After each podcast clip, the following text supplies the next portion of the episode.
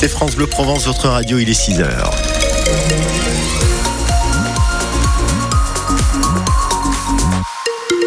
Les infos à Marseille en Provence, Camille Payan. Et déjà un accident à Aubagne. Ça se passe sur l'A501 Aubagne, dans le sens Marseille, en direction de l'A52 au niveau de l'échangeur Aubagne Centre.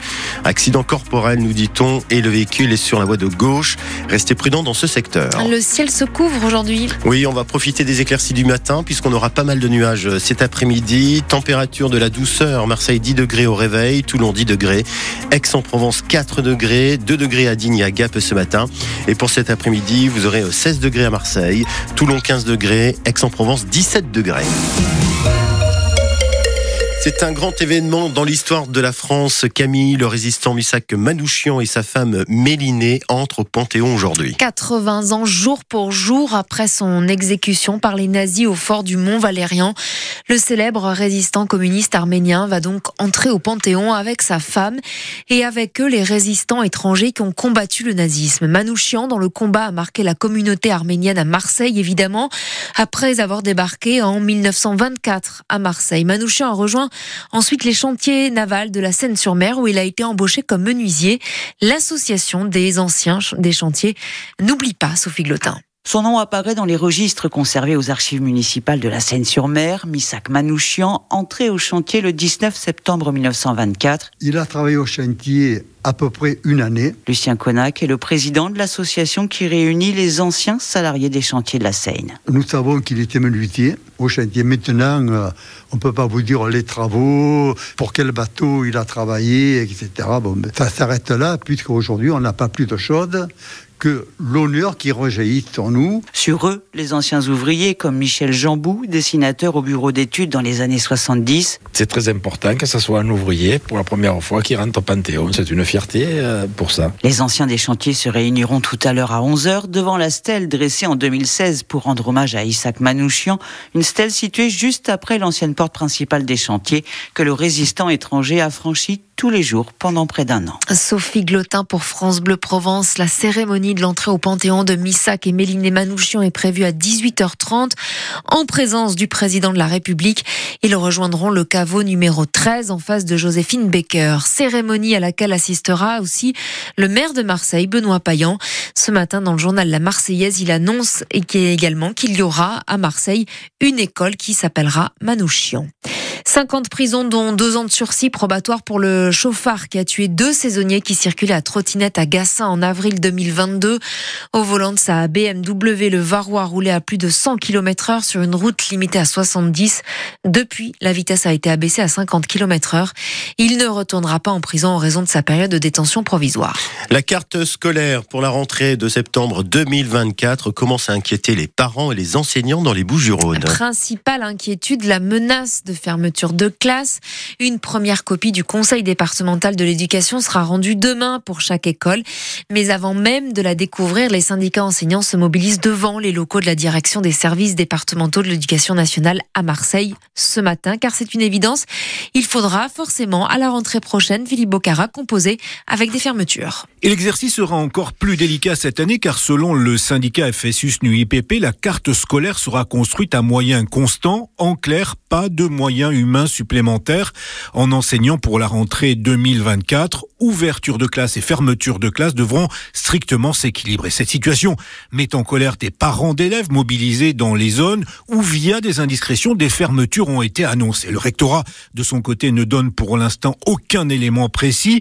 Une première carte très provisoire sera ébauchée ce jeudi avec le Conseil départemental de l'éducation. Des évolutions suivront en mai avec le retour des directeurs d'école sur le nombre d'élèves effectivement inscrits, en juin de nouveaux ajustements avec jusqu'au premier jour de la rentrée des ouvertures possibles. Philippe Bocara pour France Bleu Provence. Si certains craignent des fermetures comme à Septem-les-Vallons où trois classes pourraient fermer, soulagement pour l'école Henri Barnier dans les quartiers nord de Marseille ou encore à l'école du Parc Caliste dans les et 15e arrondissement où il n'y aura pas de fermeture d'après le rectorat.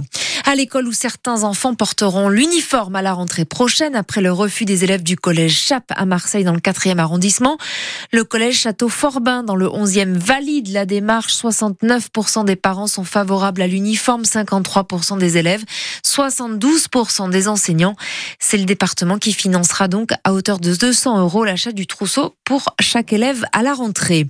Des élèves, tous qui vont recevoir des livrets pédagogiques sur les Jeux Olympiques du CPO-CM2, avec au dos de ces livrets euh, qui se trouve une pièce commémorative de 2 euros frappée par la monnaie de Paris. Ce sera donc le petit cadeau pour le début des Jeux Olympiques. Elles sont euh, toujours aussi urticantes et elles ont un peu d'avance. Les euh, chenilles processionnaires sont de retour en Provence. Oui, il suffit de se promener un peu dans la nature, euh, dans les forêts surtout, pour apercevoir ces nids surprenants dans les pins, les chênes.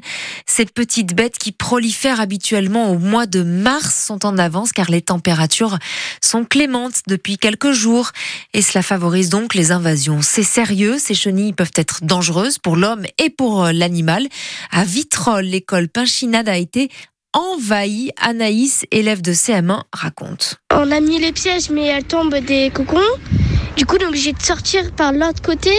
On peut pas jouer dans la cour de récré, on est obligé de rester à l'intérieur. Les poils, ils volent et euh, ça va dans les yeux. Si on se gratte trop, on a les yeux rouges et ça peut être grave. Une élève, euh, elle avait eu un accident comme ça et elle, elle a été obligée d'aller à l'hôpital. Les petits, euh, on met des plots dessus pour pas qu'ils touchent, mais ils les enlèvent, ils regardent. J'ai peur qu'ils les touchent. Il y en a, par exemple, dans ma classe, il a appris que c'était un bâton, mais en fait, c'était une chenille. Du coup, il a commencé à se gratter. La maîtresse, elle lui a dit d'aller se rincer les mains. Et il faudrait qu'ils viennent les enlever parce que, du coup, nous, on peut plus jouer dans la cour de récré. C'est énervant. Témoignage de Anaïs, donc obligée d'être privée de récréation avec Fred Chapuis pour France Bleu Provence. Et vous l'avez entendu, évidemment, il est conseillé de ne pas toucher les chenilles ni les nids, de prendre une douche en cas de contact et de porter des vêtements longs lors de promenades. Gabriel Attal va-t-il convaincre les agriculteurs? Le Premier ministre doit faire des annonces ce matin, notamment sur la loi d'orientation agricole avec des simplifications sur certaines réglementations. Les syndicats agricoles qui veulent maintenir la pression jusqu'à l'ouverture du salon de l'agriculture. Une manifestation est déjà annoncée dans les rues de Paris vendredi après-midi. Aussitôt nommé, aussitôt sur le terrain, Camille, Jean-Louis Gasset, le nouveau coach de l'OM, est déjà au travail. Appelé pour soigner une équipe malade, Jean-Louis Gasset a donc enfilé la casquette de Marseillais et le costume de pompier de secours qu'il connaît bien.